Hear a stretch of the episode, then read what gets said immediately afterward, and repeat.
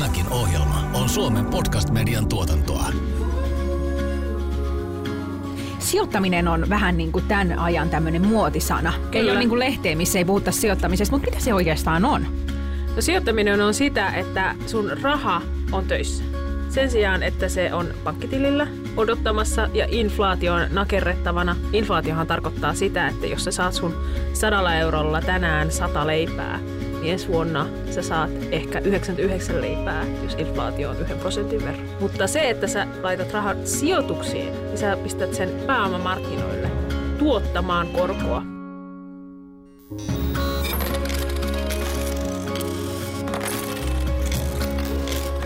Mietityttävätkö raha-asiat? Jos näin on, niin tiesithän, että et ole taatusti ainoa. Kuuntelet Taloudellinen Mielenrauha-podcastia. Tässä podcastissa tavoitellaan taloudellista mielenrauhaa sijoitusblokkari Jasmin Hamidin ja Danske Bankin sijoittamisen huippuasiantuntijan Kaisa Kivipellon johdolla. Tämän ohjelman tuottaa Danske Bank. Ohjelma sisältää kaupallista yhteistyötä. Tässä jaksossa. Tuntuu, että aika usein nousee esiin se naisten keskuudessa varsinkin, että ei uskalleta aloittaa ennen kuin tietää aiheesta kaiken. Joo. Mä oon alkanut itse ajattelemaan, että sijoittaminen on jopa jollain tasolla perinnöllistä, että jos sitä näkee kotona, jos näkee, että tää on normaalia, tää on sellainen asia, mitä tavalliset ihmiset tekee. Suomalaisten perisyntihän on se, että lyhennetään asuntolainaa uskonnollisesti ja jos tulee ylimääräistä rahaa, niin lyhennetään vähän ekstraa. Ja. Mitä sijoittaminen oikein tarkoittaa ja miten se eroaa säästämisestä? Kaisan ja Jasminin vieraana on sijoituskolumnisti ja kirjailija Merja Mähkä. Merja, kuinka kauan sä oot harrastanut sijoittamista? No, mä oon aktiivisesti sijoittanut vuodesta 2012, eli mulla on ollut osakesalkku ihan siitä saakka, kun mä oon ollut lapsi, mutta itse aloin aktiivisemmin sijoittaa sitten siinä vaiheessa, kun jäin äitiyslomalle ja oli sellaista, sanotaanko aikaa, että ehti perehtyä, mutta sitten myöskin sanotaanko, että kiinnostus siinä vaiheessa heräsi, että olisi sitä aikaa varmaan ollut aikaisemminkin, mutta innostuin sitten vasta oikeastaan siinä vaiheessa, kun aloin ehkä enemmän miettimään sitä tulevaisuutta ja mitä siellä tulevaisuudessa sitten haluan tehdä. Tuoreena äitinä mä tietenkin olen ihan hämilläni, että miten kukaan ehtii tehdä äitiyslomalla mitään muuta kuin vaihtaa sitä vaippaa, mutta viekö sijoittaminen paljon aikaa? Kuinka paljon sä käytät aikaa sit siihen niiden sijoitusten miettimiseen? Tai miten se niinku homman aloittaminen ennen kaikkea, se tuntuu usein olevan vaikeaa, niin kuinka kauan sä sitten pänttäsit niitä hommia siellä? Olit sä kenties 10 vuotta sen lapsen kanssa kotona, kun tuntuu, että aika usein nousee esiin se naisten keskuudessa varsinkin, että ei uskalleta aloittaa ennen kuin tietää aiheesta kaiken. Joo. Se on hirveän yleistä naisilla. Mä aloitin vaan tosta noin vaan. Mä luulen, että tähän on syynä se, että mulla oli se salkku olemassa, mikä laski sitä kynnystä alkaa sijoittaa. Että mä oon alkanut itse ajattelemaan, että sijoittaminen on jopa jollain tasolla perinnöllistä, että jos sitä näkee kotona, jos näkee, että tämä on normaalia, tämä on sellainen asia, mitä tavalliset ihmiset tekee, tämä ei ole mikään rikkaiden erikoisharrastus, niin silloin se kynnys aloittaa on paljon pienempi. Se salkku oli ollut mulla läpi finanssikriisin, jolloin mä itse kuitenkin vähän seurasin sitä, että mitä siellä salkussa tapahtuu, niin mä myös tiesin sen, että osakkeet tulee pitkällä aikavälillä, kunhan se salkku on jotenkin järkevällä tavalla rakennettu. Ja se ei ole rakettitiedettä se rakentaminen, niin siinä loppupeleissä käy hyvin. Et mä sanoisin, että nämä oli varmaan ne isot asiat, jotka auttoi mua aloittamaan, että se ei ollut mulle lainkaan sellainen mörkö, kun mä huomaan, että se on monille naisille, jossain määrin miehillekin, mutta erityisesti naisilla on kauhean tyypillinen just tämä, mitä sanoit, että täytyisi tietää ja täytyisi olla aikaa ja täytyisi olla kauhean valmis. Täytyisi olla valmis sijoittaja heti, kun ryhtyy sijoittamaan, mikä on musta hassu ajatus. Jos ajatellaan sitä, että ei kukaan lähde juokseen maratonia esimerkiksi kylmiltänsä, vaan siihen harjoitellaan ja aluksi täytyy vähän juosta ja juosta lisää, jotta voi juosta niin kuin maratonariksi. Niin samalla tavalla sijoittajaksi tullaan sillä tavalla, että aloitetaan rauhallisesti ja sitten opiskellaan siinä matkan varrella. Mitä jos ei halua juosta maratonia tai alkaa sijoittamaan? Miksi etenkin naisten pitäisi kuitenkin lähteä? No mä ajattelen sillä tavalla, että sijoittaminen on tapa luoda elämään sellaista liikkumavaraa ja se, luoda itselle oikeastaan mahdollisuuksia toteuttaa itseään. Näin mä se ajattelen, että sen takia, että pystyisi tekemään itsensä näköisiä valintoja jossain vaiheessa myöhemmin tulevaisuudessa, niin siihen kannattaisi alkaa varautua taloudellisesti jo nyt. Tietysti sitten se toinen iso keskustelu on se, että sitten kun ihmiset jää eläkkeelle, aika monille tulee yllätyksenä se, että miten pieni se työeläke voikin olla, että sitä tuntuu, että niitä eläkkeitä on tässä maksettu ja ihmiset luulee, että ne maksaa niitä itsellensä ja sitten loppupeleissä sieltä tuleekin yllätys vastaan, että se eläke on aika pieni ja silloin tietysti sitten se, että haluaako varustautua siihen eläkkeeseen sillä tavalla, että sen yhteydessä on sitten myös joitain muita tuloja kuin se, mikä sitten tulee työeläkkeenä. Danske Bankin raportin mukaan vain noin 36% suomalaisista sijoittaa rahojaan. Miehet ovat naisia aktiivisempia sijoittajia ja naiset kokevat miehiä useammin, että he eivät osaa sijoittaa rahojaan. Useimmiten sijoittamisesta innostuneet ovat opiskelleet peruskoulun lisäksi myös ammatillisen tai korkeakoulutasoisen tutkinnon. Yli puolet suomalaisista nimeää ylimääräisen rahan puutteen syyksi sille, että he eivät sijoita. Luonnollisesti suurituloiset sijoittavat enemmän kuin pienituloiset, mutta silti myös heistä, joiden kotitalouden vuositulot ovat vähintään 94 000 euroa, kolmannes ei sijoita rahojaan lainkaan. Erityisesti pienituloisten vastauksissa korostuu nimenomaan ylimääräisen rahan puute. Sen sijaan korkeimmissa tuloluokissa sijoittamiseen ei ole uskallettu ryhtyä useimmiten siksi, että omista sijoitustaidoista ollaan epävarmoja. Jopa puolet näistä Danske Bankin kyselyn korkeatuloisimmista vastaajista kertoo kokevansa, että heillä ei ole riittävästi taitoa sijoittaa. Sijoittamisintoa rajoittaa myös pelko siitä, että se vie paljon aikaa ja rahaa sekä on turhan riskialtista. Näin suomalaiset kommentoivat sijoittamistaan ja sijoittamattomuuttaan.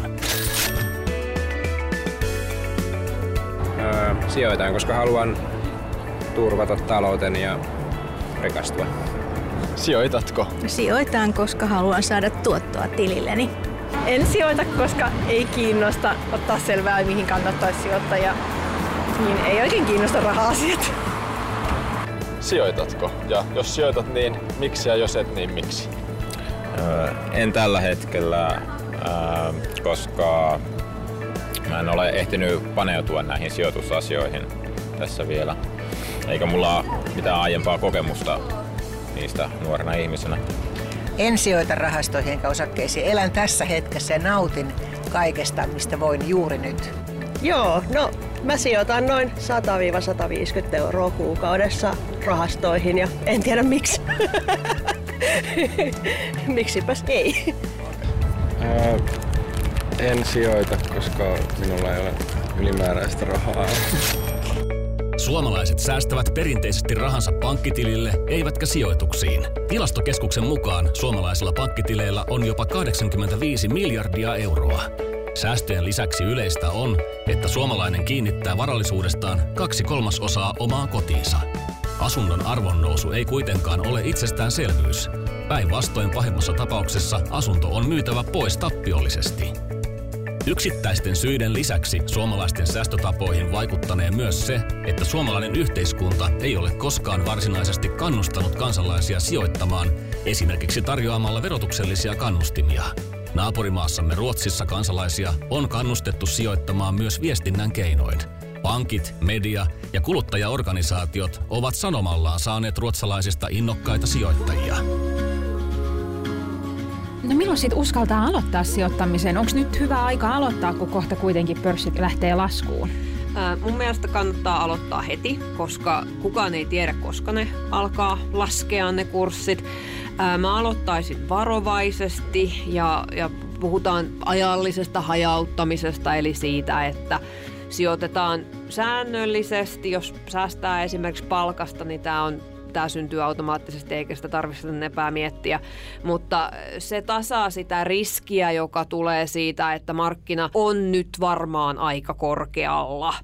Ja se, että jos ei lähde pistämään kaikkia rahojansa nyt kerralla pörssiin, vaan lähtee siitä, että mä alan nyt rauhallisesti sijoittaa, tämä on asia, jota mä tuun tekemään jatkossakin, niin siitä saa hyvän pohjan sit siihen, että kun henkisesti valmistaa itsensä siihen, että jossain vaiheessa ne kurssit myös laskevat, että pysyy siellä markkinoilla myös silloin, koska se olisi tärkeää, että ei hätäännyttäisi siinä kohtaa, kun se lasku alkaa. Mitä sä oot mieltä siitä, kun nyt on kauheasti naisia, jotka on aloittanut nyt sijoittamisen? Ja se on tosi hieno juttu. Mutta todella, todella paljon ihmisiä hakee vaan neuvoa blogeista, keskustelupalstoilta ja ostetaan pelkästään osakkeita. Ostetaan joko indeksirahastoa tai jotain aktiivisesti hoidettua rahastoa tai sitten yksittäisiä osakkeita markkinoilta. Luuletko sä, että ihmiset on tietoisia siitä, että kuinka paljon ne osakkeet oikeasti heiluu? Hyvä kysymys. Kyllä tällainen ainakin, sanotaanko pitkä nousukausi saattaa väistämättä kyllä sumentaa, sanotaanko, aloittelijoiden käsitystä siitä, että kuinka kauheeta se on silloin, kun kurssit oikeasti isosti laskee. Nyt niin kuin edellisestä kunnollisesta laskusta on niin paljon aikaa ja nyt niin moni on varmaan jutellut muiden ihmisten kanssa, jotka ovat siellä pörssissä onnistuneet menestymään tai lukeneet munkin kolumnia ja huomannut, että kas tuokin perheenäiti on tuossa rahaa tehnyt, niin se kyllä helposti saattaa sumentaa sitten sitä käsitystä niistä riskeistä. No niin, hyvä kun te toitte nämä riskiasiat esiin, mutta tuossa aiemmin me puhuttiin siitä, että hirveän harva sit lopulta uskaltaa aloittaa, että se niinku rohkeuden löytäminen kestää pitkään.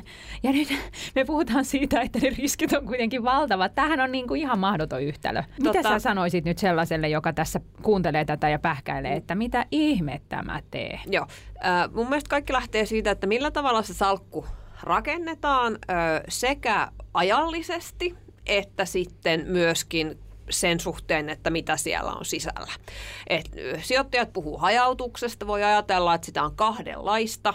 Se yksinkertaisesti ymmärrettävä hajautus on sitä, että siellä salkussa on erilaisia osakkeita tai erilaisia rahastoja, erilaisia tuotteita, jotka parhaimmillaan toimii sillä tavalla, että silloin kun sanotaanko pörssit yleisellä tasolla laskevat tai joku toimiala laskee, niin siellä on sitten sellaisia, jotka ehkä siinä kohtaa menee ylöspäin. Nyt sellaisia taikaosakkeita, jotka suuressa laskussa menisivät ylös, ei juuri ole, mutta salkkua voi rakentaa esimerkiksi sillä tavalla, että pyrkii rakentamaan niinku sitä semmoisen defensiivisen yhtiöiden varaa. Mä tarkoitan defensiivisillä yhtiöillä sellaisia, jotka tekee tuotteita, joita tarvitaan aina. Laajakaistat, samppoot, vaipat, terveyssiteet, kaikki tällaiset lääkkeet. Siihen liittyy taas paljon semmoista poliittista riskiä, joka mun mielestä hiukan muuttaa sitä niin kuin lääkkeiden kenttää, mutta itse ajattelen, että mun omassa salkussa on paljon tällaisia defensiivisiä yhtiöitä ollut aina. Mä oon aina pelännyt jotenkin, että kohta kurssit kauheasti laskee, koska oikeastaan koko sen ajan, kun mä oon sijoittunut, niin siitä on puhuttu paljon, kun sitä nousu on kuitenkin jo jatkunut suhteellisen pitkään, niin mä oon tätä kyllä aktiivisesti varonut. Mutta sitten se toinen pointti tähän tavallaan, että millä sitä pelkoa voisi huojentaa, niin se liittyy mun mielestä just siihen ajalliseen hajauttamiseen, mistä mä puhuin tuossa aikaisemmin, että kun ei lähde pistämään sinne kaikkea kerralla, vaan tekee siitä sellaisen ohjelman, hyvän tavan, vähän niin kuin hampaiden pesu, että se on niin kuin säännöllistä toimintaa, tässä ollaan 10 vuoden tähtäimellä, niin silloin se, että kunhan se salkku on kunnolla rakennettu, niin 10 vuoden päästä pitäisi olla ihan kunnossa. Että tavallaan se riskiä tällä hetkellä kyllä varmasti on, koska markkina on aika korkealla, mutta samaan aikaan sitä pelkoa pystyy hallitsemaan erilaisilla keinoilla. Mun mielestä se syy, minkä takia musta kannattaisi nyt aloittaa, on se, että ei kukaan oikeasti aloita sit siellä laskukauden pohjalla. Se on hirveän harvat ihmiset, jotka silloin uskaltaa aloittaa. Että se on kauhean inhimillistä, että sijoittamisesta innostutaan sitten semmoisena aikana, kun pörssi on noussut ja muut puhuu siitä ja siitä on lehdissä juttuja. Se on just sit se hetki, kun ihmiset herää, että ehkä mun pitäisi. Ja olisi hirveän hyvä, että kaikki heräisi just siellä laskukauden pohjalla, kun osakkeet on kaikkein halvimmillaan, mutta ei, silleen ei vaan käy. Jos kävisi, niin silloinhan se laskukausi päättyy siihen niin kuin lopullisesti. Yksi asia, mistä mun mielestä tosi vähän puhutaan, ja se on aiheellistakin, kun korkotaso on niin alhainen, on korkosijoitukset. Joo. Meillähän on tämmöinen, niin kuin kuka tahansa, kuka avaa jonkun rahoituksen oppikirjan, niin siellä puhutaan aika nopeasti siitä, että sijoitukset pitäisi jakaa osakesijoituksiin, jossa on korkeampi riskitaso, mutta myös korkeampi tuottopotentiaali. Ja sitten korkosijoituksiin, mikä tarkoittaa periaatteessa sitä, että jos sä sijoitat vaikka valtion velkakirjoihin, niin sä lainaat valtiolle rahaa. Ja. Sehän on aika turvallinen laina tehdä, koska sä tiedät, että valtio hyvin todennäköisesti maksaa sulle sen takaisin ja sen koron myös, joka tarkoittaa, että riski on pienempi, mutta myös se tuotto on pienempi. Onko se sun mielestä sellainen asia, mikä pitäisi nyt nostaa korkeampaa, että ihmiset huomaisivat, että hei, sen lisäksi, että voi tehdä osakesijoituksia, niin voi myös tasapainottaa sitä koko salkun riskitasoa lisäämällä sinne korkosijoituksia? No, mä oon itse lisännyt salkkuuni käteistä, että kun korot on niin hirveän alhaalla, niin kyllä niihinkin tavallaan liittyy sit käsittääkseni se riski, että myös korkosijoitukset voi laskea, että olisi kiva, jos jostain koroista saisi nyt sen tyyppistä helpotusta tähän sanotaanko laskukauden pelkoon, tai että ne toimisi siinä kohtaa hyvin, mutta toimi vähän sillä tavalla, että sitten kun korot lähtee nousemaan, niin korkosijoitusten arvo sitten taas saattaa Kyllä. laskea, jolloin se ei välttämättä toimi ihan sillä tavalla, kun sitä niin kuin toivoisi. Toki sitten, jos tulee tämä tilanne, että osakkeet laskee ja korkosijoitusten arvot laskee, niin todennäköisesti osakkeet laskee paljon enemmän kuin korkosijoitusten arvot. Joo, elikkä joo. Mutta mä oon itse niinku tyytynyt siihen, että mä oon lisännyt niinku käteisen määrää siellä salkussa. Sijoittamisinnon sijaan suomalaisilla tuntuu olevan suuri lainan lyhennysinto. Monesti esimerkiksi asuntolainasta halutaan eroon mahdollisimman nopeasti, ja muut säästöt ja sijoitukset saavat odottaa lainattomia vuosia. Äkillisen rahan tarpeen yllättäessä on kuitenkin ikävää huomata, että kaikki varat ovat kiinni asunnossa. No jos sitten kuitenkaan ei löydä sitä rohkeutta lähteä sinne osakemarkkinoille, niin, mutta on vaikka asuntovelallinen, niin voiko sitten tuudittautua siihen, että tässä mulla on nyt sijoitus, tämä oma koti ja sillä sipuli? Riittääkö se? Mä ajattelisin ne erillisinä, että kyllä täällä pääkaupunkiseudulla ja isoissa kaupungeissa, niin kasvukeskuksissa, niin asuntojen arvot on noussut, mutta sitten jos ajatellaan sitä, että ok, se mun asunnon arvo kasvaa, niin sitten se kaikki on tavallaan sen niinku yhden asunnon varassa. Mä seuraan niinku kauhulla erilaisia homekeskusteluita eri paikasta ja siinä voi koko omaisuuskin mennä sen myötä, mikä se niinku oman kodin pitäisi olla. Että sitä ei mun mielestä voi nähdä sillä tavalla, että tämä olisi niinku täysin riskitöntä touhua edes täällä pääkaupunkiseudulla, puhumattakaan sitten siitä, että monin paikoin Suomessa asuntojen hinnat itse asiassa laskee, jolloin se ei todellakaan, eikä ole mitään toivoa myöskään siitä, että ne rupeaa sieltä tulemaan ylöspäin. Että muuttotappiopaikkakunnilla niin asunto on niinku kaukana sijoituksesta. Että musta olisi hyvä ylipäätään jotenkin pitää ne erillään, että se asuntosijoituksena ajatushan perustuu siihen, että sitten mä täältä vanhemmiten muutan johonkin pienempään, mutta entä jos ei halua muuttaa sieltä mihinkään pienempään? Tai entä jos pitäisikin muuttaa lastenlasten luo pääkaupunkiseudulle sieltä maalta? Niin ihminen ei oikein, on hirveän vaikea tietää, että mitä siellä 30 vuoden tai 20 vuoden päästä tai 10 vuoden päästä on, niin sen takia musta olisi hirveän hyvä, että olisi sen asunnon ohella muuta varallisuutta kerrytettynä. Kyllä. Suomalaisten perisyntihän on se, että lyhennetään asuntolainaa uskonnollisesti ja jos tulee ylimääräistä rahaa, niin lyhennetään vähän ekstraa. Joo. Ja se korkonäkymä on aika alhainen ja tälläkin hetkellä korot on tosi alhaalla. Jos sä maksat vaikka 2 tai 3% tällä hetkellä asuntolainasta, ja jos sä olisi mahdollista saada sijoituksille sitä korkeampi tuotto, niin kyllähän se ylimääräinen raha olisi fiksumpia laittaa sinne pitkäaikavälin sijoituksiin, koska asuntolaina sulla kuitenkin on vielä sen, todennäköisesti vielä ehkä 10 vuotta, mikähän se keskimääräinen suomalainen asuntolainan pituus onkaan. Että, mitä sä sanoisit, miten meidän ahkerien asuntolainan lyhentäjien kannattaisi nyt sitten lähteä tekemään? No, mä oon itse lyhentänyt omani pois, kadun sitä, että ei olisi kannattanut, nekin rahat, mitä siihen on mennyt, niin olisi kannattanut niitä sinne markkinoille laittaa, mutta siinä vaiheessa mä en oikeastaan vielä ollut kauhean kiinnostunut tästä asiasta, mutta näin jälkikäteen katsottuna, niin se ei ollut mitenkään kauhean järkevää se kiirehtiminen sen lyhennyksen kanssa. Ruotsissahan paljon käsittääkseni ihmiset toimivat sillä tavalla, että he lyhentävät niitä asuntoja vähemmän ja pitävät siinä sitten muuta varallisuutta ohessa, niin kyllä mä luulen, että se olisi täälläkin parempi tapa lähestyä tätä asiaa. Jos miettii sitten yleensäkin sijoittamista, niin kaikessa sijoittamissa on kulut. Jos sä teet osakekauppaa, niin sulla saattaa olla ne kaupankäyntikulut ja ehkä arvo-osuustilissä saattaa olla joku vuosittainen kulu.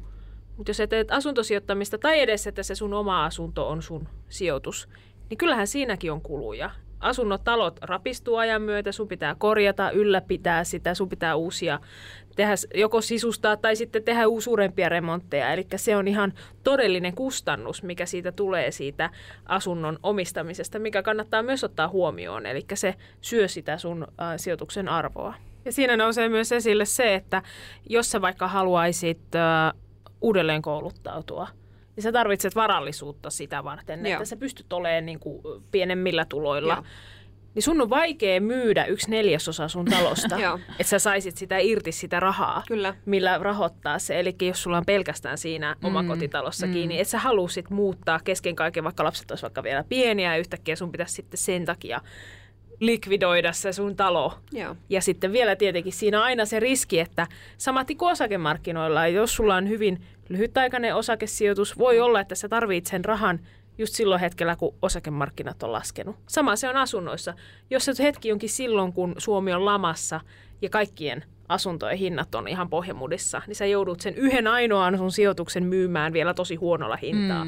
Elikkä se on se hajautus on tärkeää siinä mielessä. Ja sitten jos miettii, että sä hajautat sillä tavalla, että sä ostat sen oman asunnon lisäksi sijoitusasuntoja. Sehän on tosi suosittua ja varmasti tietyillä kasvualoilla ihan hyvä tuotonlähde. Mutta jos sä ajattelet sun koko, missä sun rahat on kiinni, niin se on siinä suomalaisessa asuntomarkkinassa. Siellä ei ole hajautusta amerikkalaiseen asuntomarkkinaan eikä kiinalaiseen asuntomarkkinaan, mitä sä saisit esimerkiksi osakesijoituksilla aika helposti. Voisiko tässä nyt sitten päätellä, että me pidetään hyvinä sijoituksina, tai nimenomaan jos tavoittelee tämmöistä vapautta ja rentoutta elämää, niin sellaisia sijoituksia pidämme nyt me kolme hyvänä, jotka on helppo realisoida, josta on helppo päästä eroon, jotta sen rahan saa sitten tarvittaessa käyttöön. Varmaan voisi näin sanoa. Mä oon tietysti sitä mieltä, että sitä rahaa ei pitäisi ottaa sieltä käyttöön lainkaan. Mun mielestä sitä pitäisi vaan kerätä ad finitum. Mutta kyllä mä näin voisin sanoa, että... Toi on muuten totta. Mä oon huomannut näissä sijoituspiireissä, että mitä pidempään ihmiset on harrastaneet sijoittamista, niin sitä vaikeammaksi rahan... Monihan aloittaa sijoittamisen tai säästämisen sen takia, että saisi sitä puskuria joko hyvän tai pahan päivän varalle, jotta sitä voisi sitten käyttää tietyissä elämäntilanteissa. Mutta musta tuntuu, että mitä pidempään säästää tai sijoittaa, niin sitä enemmän siihen jää koukkuun ja sitä vaikeampaa niitä rahoja on käyttää. Ja sitten lopulta, vaikka kuvittelee, että sitten eläkkeellä viimeistään, niin sitten siinä vaiheessahan ehkä on jälkeläisiä, ehkä lapsenlapsiakin ja miettii, että jätetään nämä niille. Että en minä nyt viiti mitään fysioterapiaa tähän eläkkeelle päiville ottaa. Mä tunnistan tämän. Tämä on mun mielestä niin kuin roopeankkasyndrooma, että tavallaan se, että mitä kohti säästää, on ollut joku tavoite jossain vaiheessa. Niin sijoittajilla usein kyllä katoaa ja sitten siitä sijoittamisesta tulee sillä tavalla itse tarkoitus, että kun sehän on myös kauhean kivaa ja kiinnostavaa ja mielenkiintoista ja sitä alkaa huomaamaan sen, että no itse asiassa musta on kivempaa, että mä voin hankkia vähän lisää osakkeita kuin se, että mä hankin tällä etelän matkan, että sitä rupeaa ajattelemaan itse asiassa, että tämä tekee mut ehkä sittenkin iloisemmaksi, että teen tämän päätöksen tai se on itsessään jossain vaiheessa sellaista, että se on niinku mukavaa. Mutta sehän se, mikä tuo sitä mielenrauhaa on, että sulla on vapaus valita. Niin, kyllä. Että sä voit tehdä tuon päätöksen. Ja sitten siitä musta tuntuu, että mulla on ollut ainakin sellaisia, että kun mä siirryin yrittäjäksi, mitä helpotti kovasti se, että mulla oli olemassa salkkuja, mä tiesin, että mä pärjään ihan pitkään, vaikka tässä yrittäjänä kävisi huonosti, niin mun loman tarpeeni väheni kauheasti. Et me ei esimerkiksi nyt tänä talvena mennä mihinkään ja mä oon sitä mieltä, että eipä tässä mitään. En mä oikein viime kesänäkään kauheasti kerinyt pitää lomaa ja mä oon aika tyytyväinen. Mä kaipaan myöskin elämääni paljon vähemmän sellaisia ilonaiheita tai sellaisia asioita, jotka ennen oli mun mielestä niin kuin kauhean mahtavia ja supereita ja musta tuntuu, että mä en voi niin kuin elää ilman niitä, kun mun elämä on jotenkin muuten mun mielestä sillä tavalla, niin kuin sanotaan, niitä isoja linjoja on voinut sitten järjestellä mieleisekseen. Danske Bankin raportin mukaan 13% sijoittavista suomalaisista sijoittaa jättääkseen rahaa jälkeläisilleen. Voiko rahasta tai sijoittamisesta puhua lapsille, ja jos voi, niin miten? Merja Mähkä kertoo seuraavaksi Kaisalle ja Jasminille siitä, miten hän on lähestynyt sijoittamista lapsensa kanssa. Sä oot puhunut julkisuudessa siitä, että sun isä on säästänyt sulle osakesalkun ja mainitsitkin tuossa, että koet, että nämä on ehkä perinnöllisiä asioita, että kun näkee, että tämä on niin kuin normimeininkiä, niin uskaltaa itsekin lähteä tähän touhuun mukaan. Miten sä nyt sitten itse äitinä ja puolisona toimit? Puhutteko te kotona rahasta sun perheen kanssa? Puhutaan. No se ei muakin yllätä, mutta kysypä silti. Mutta lapsen kanssa me käydään näitä keskusteluita säännöllisesti. Mies ei ole kauhean kiinnostunut, mutta lapsen kanssa niin hänelle säästän rahastoon ja me ollaan hän on 6 ja me ollaan niinku aloitettu tavallaan tutustumista siihen, että minkälaista tämä niinku sijoittaminen on, että hän omistaa esimerkiksi, mä oon tehnyt hänelle muutamia suoria osakesijoituksia, että ostanut hänelle muun muassa Olvin osakkeita ajattelematta sitä, että onko se nyt sitten niinku tämmöinen olut osake välttämättä se niinku ensimmäinen valinta lapselle, mutta se vaikutti silloin niinku hyvältä sijoitukselta, mitä se on sitten ollut, mutta että me ollaan esimerkiksi katseltu sitten lapsen kanssa kuvia Olvin tehtaalta. Mä oon selittänyt, että täällä limsaa tehdään. Ostatteko se sitten kaupassa viikonlopuksi juuri Olvin limsaa vai ihan mitä tahansa limsaa? No, lapsi ei juo limsaa. Kohta kuule menee toikin osake alas tätä tahtia. Hän on pillimehulapsia, että pillimehun kun voisi sijoittaa, niin se olisi vielä parempi. Ja sitten hän omistaa muun muassa Nokia-renkaita, että me ollaan niinku niitä talvirenkaita katsottu, että onko noi semmoiset renkaat, mitkä tulee tehtaalta, josta omistaa osuuden. Me tehdään tällaisia pieniä hisseissä. Äiti aina sanoo, että tämä on koneen hissi. No niin. Että äiti omistaa tämän hissitehtaan tai omistaa pienen osan tästä. Että semmoista pientä tavallaan keskustelua tästä käydään, mutta ei lapsi nyt ole kyllä mitenkään niin kuin suunnattoman innostunut. Että lähinnä tässä nyt on toistaiseksi kyse siitä, että äiti on innostunut puhumaan näistä asioista. Mutta toihan se varmasti pikkuhiljaa niin kuin huomaamatta hiipii siihen arkeen ja toi on varmasti oikea tapa. Kuulostaa tosi hyvältä. Katsotaan nyt, että aika useinhan sitä käy sitten myöskin sillä tavalla, että se mistä vanhemmat on kauhean innostuneita, niin lapset sitten meneekin ihan toiseen suuntaan, mutta näin mä oon ajatellut tätä kokeilla, että jäämme seuraamaan, miten käy. Niin, kyllä. Mulla itselläni on ollut siis silloin, kun mä oon muuttanut omilleni ja ostanut asunnon, niin mä oon ollut niin kuin kauhean onnellisessa asemassa siinä vaiheessa, että mä oon saanut hirveän hyviä neuvoja, että mulla oli silloin on myyty silloisen Merita-pankin osakkeita, jota mulla salkussa oli. Ne oli tullut sinne syppinä ja unitaksena, joista sitten tuli Merita. Ja kun ne myytiin, niin mä muistan, mä silloin sanoin, että mä olin ihan silleen, että mulla on niinku tällaisia täällä, että mä voin niinku myydä ja mä saan näistä niinku asunnon käsirahaa. Ja isä oli, joo kyllä. Ja sitten mä olin, että eikö mä voisin vaan myydä nämä kaikki täältä, että mun ei tarvitsisi ottaa sitä lainaa niin kauheasti. Ja sitten se siinä kohtaa sanoi, että ei, että pidetään ne muut ja otat nyt vaan niinku sitä lainaa. Ja mulla on ollut niinku kauhea tuuri siinä, että joku on mulle sanonut tällaisia asioita. Ihmiset on tosi usein aika yksin tällä tällaisten asioiden kanssa, että joko niille sanotaan, että älä ota sitä lainaa, sun käy tosi huonosti, tai ei niin kuin puhuta niin kuin siitä, että siinä pitäisi olla niin kuin rinnallakin jotain muuta. Et se on yksi syy, minkä takia mä oon halunnut aktiivisesti myöskin puhua siitä, että mulla on ollut tietynlainen niin kuin alkupääoma ja mä oon päässyt itse niin kuin hyvin helpolla alkuun, koska mä uskon, että ehkä siitä joku saa sitten ideaa, että tämä voisi olla niin kuin munkin lapsille hyvä juttu. Tässä Taloudellinen mielenrauha -podcast-jaksossa olemme pohtineet suomalaisten sijoittamista. Monet suomalaiset kokevat sijoittamisen vaikeaksi asiaksi, joka on tarkoitettu vain osakemarkkinoihin huolella perehtyneille ammattilaisille. Näin ei kuitenkaan ole. Päästetään vielä hetkeksi ääneen Jasmin, Kaisa ja Merja, jotka antavat vinkkejä siihen, miten voit muuttaa tämän podcastin opit konkreettisiksi teoiksi omassa arjessasi. Puhutaan vielä vähän tuosta sijoittamisen keinoista. Sä itse mainitsit, että lähdit silloin äitiyslomalla rohkeasti liikenteeseen ja aika itsenäisesti lähdit vaan tekemään, vaikka et tiennyt kaikesta kaikkea. Niin jos nyt sitten uskaltaa olla tietämättä kaikesta kaikkea, niin mitkä olisi ne tärkeimmät asiat, mitä pitäisi tietää? Ja tietoa löytyy, internetti on täynnä, mutta tavallaan, että mitkä olisi sitten ne niin kuin tärkeimmät tiedonjyvät, jos haluaa aloittaa sijoittamisen? Ja niin, ehkä tämä kysymys voisi olla joku sen tyyppinen, että mikä olisi niin kuin semmoinen hyvät ABC siihen starttiin.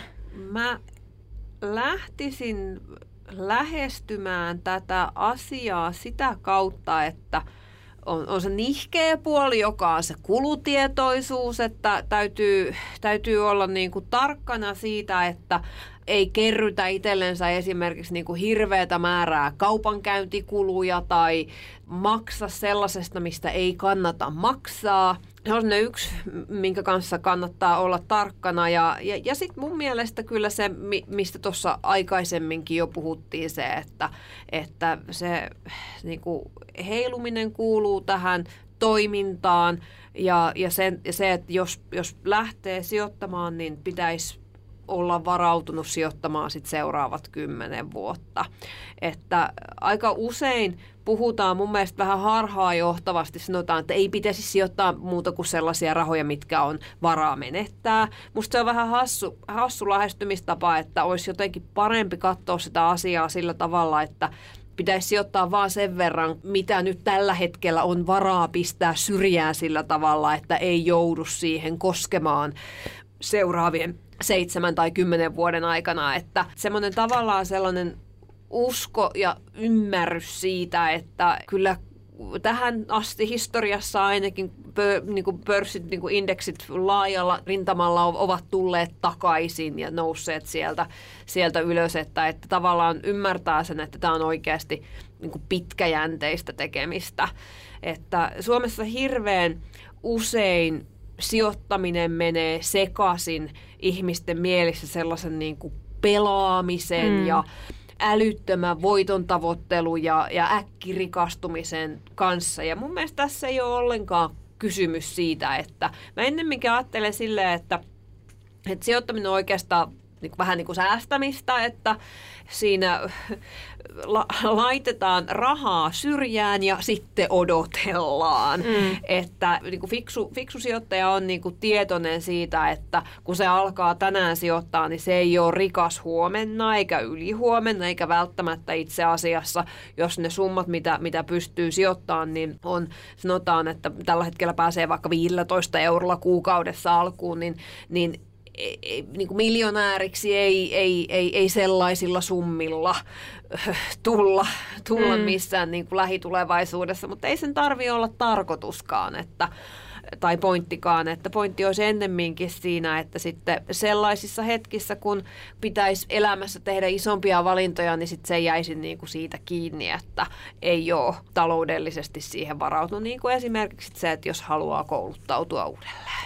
Ja se mun mielestä, mikä kannattaa muistaa, on, että se raha ei ole turvassa siellä tililläkään. Että se on se inflaatio, mikä syö sitä sun rahan arvoa joka vuosi. Joka vuosi, kun sä laitat sinne sen summan, niin sä saat joka vuosi tästä eteenpäin sillä vähemmän ja vähemmän asioita. Elikkä se, jos sulla on sitä rahaa, mitä sä et tarvii siihen 7+ vuoteen, niin ehdottomasti se fiksuin paikka laittaa se on sijoituksiin. Ja se mun mielestä kans, mikä sä puhuit tästä pelaamisesta, ja se on semmoista niin kuin ihmeellistä, että ymmärretään, mikä se osake on. Että jos kaikilla meillä on tuttavia, jotka on yrittäjiä, niin se on sama asia kuin, että sä rahoittaisit sitä sun tuttavan yrityksen toimintaa. Jos sä näet, että sulla on kaveri, jolla on autokorjaamo, ja se on ihan pirun hyvä autokorjaaja, ja sä näet, että sen asiakasmäärät kasvaa, se pystyy avaamaan uusia korjaamoita, niin sähän olisit heti valmis laittaa, että no hei, mä sijoitan tähän sun yritykseen, kun mä näen, että mä saan siitä, se sun yrityksen arvo kasvaa ja mä saan siitä osinkoa, sä maksat aina välillä takaisin, kun sulla menee niin hyvin, rahaa tulee ovista ikkunoista. Joo. Se on ihan sama asia, mutta ne yritykset on vaan suurempia ja kauempana. Kyllä. Joo, tämä on mun mielestä hirveän hyvä vertaus. On totta, että joskus tuntuu siltä, että ihmiset keskustelee niistä osakkeista vaan niin kuin ne olisi jotain abstraktioita, joilla on tietynlaisia arvoja ja sitten niitä vaihdellaan niin kuin lappuja monopolissa. Että kun oikeasti, jos erityisesti jos haluaa ryhtyä osakkeisiin sijoittamaan ja valikoimaan niitä tiettyjä osakkeita sieltä, niin silloin pitäisi oikeasti myöskin jaksaa olla vähän kiinnostunut sitten siitä niin kuin liiketoiminnasta siellä takana, että mitä tämä yhtiö nyt tässä niinku oikeasti on tekemässä ja mikä tämä juttu on. Just näin. Ja sitten jos kerta kaikkiaan ei kiinnosta tutustua niihin yhtiöihin, niin sitten valitsee ehkä rahaston tai jonkun sellaisen, missä aikaa ei tarvitse käyttää niihin yhtiöihin niin, tutustumiseen. Kyllä. Joo, kauhean usein tuntuu siltä, että ihmiset ajattelee, että no en mä ole mikään sijoittaja, kun mä oon sijoittanut vaan rahastoon. Ja sitten kyllä, että rahastosijoittajakin on sijoittaja, että meillä menee helposti sekaisin se, että pitäisi kauheasti olla valikoimassa niitä osakkeita, jotta voisi olla sijoittaja. Ei tarvitse.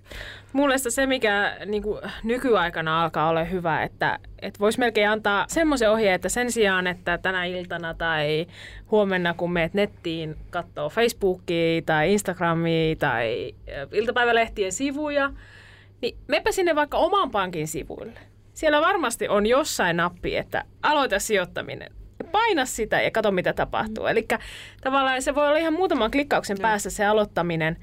Ja se on taas helposti sanottu, mutta siitä se lähtee. Eli ei tarvii edes mennä fyysisesti välttämättä paikalle. Ei. Toinen paikka, mihin kannattaa mennä, kannattaa käydä katsoa se työeläkeote, että joo, se on hyvä motivaattori. Se on hyvä motivaattori. Siitä saa niinku käsityksen siitä, että paljonko mulla on tulossa eläkettä ja sitten voi miettiä, että mihin se riittää ja kannattaisiko tässä kohtaa siihen alkaa valmistautua. Se on ihan super tylsä motivaattori, että kyllä mä itsekin mieluummin puhun sit siitä, että voisiko jossain vaiheessa pitää töistä vapaata tai vähentää vähän sitä työviikkoa esimerkiksi 4 päivässä, että saisi ehkä hiukan ressiä pois elämästä ja sinne niinku pikkasen enemmän aikaa niille omille jutuille, mutta kyllä se totuus on myös se, että sen työeläkkeen kanssa saa kyllä myöskin tasapainoilla, että saa sen sit riittää. Lähemmäksi niitä omia tavoitteita, mitkä tahansa ne onkaan. Kuuntelit Taloudellinen Mielenrauha-podcastia. Seuraavassa jaksossa perehdymme naisten taloudelliseen mielenrauhaan sekä esimerkiksi siihen, miksi naiset uskovat miehiä vähemmän omiin sijoituskykyihinsä. Ohjelman tuotti Danske Bank. Kiitos kuuntelusta.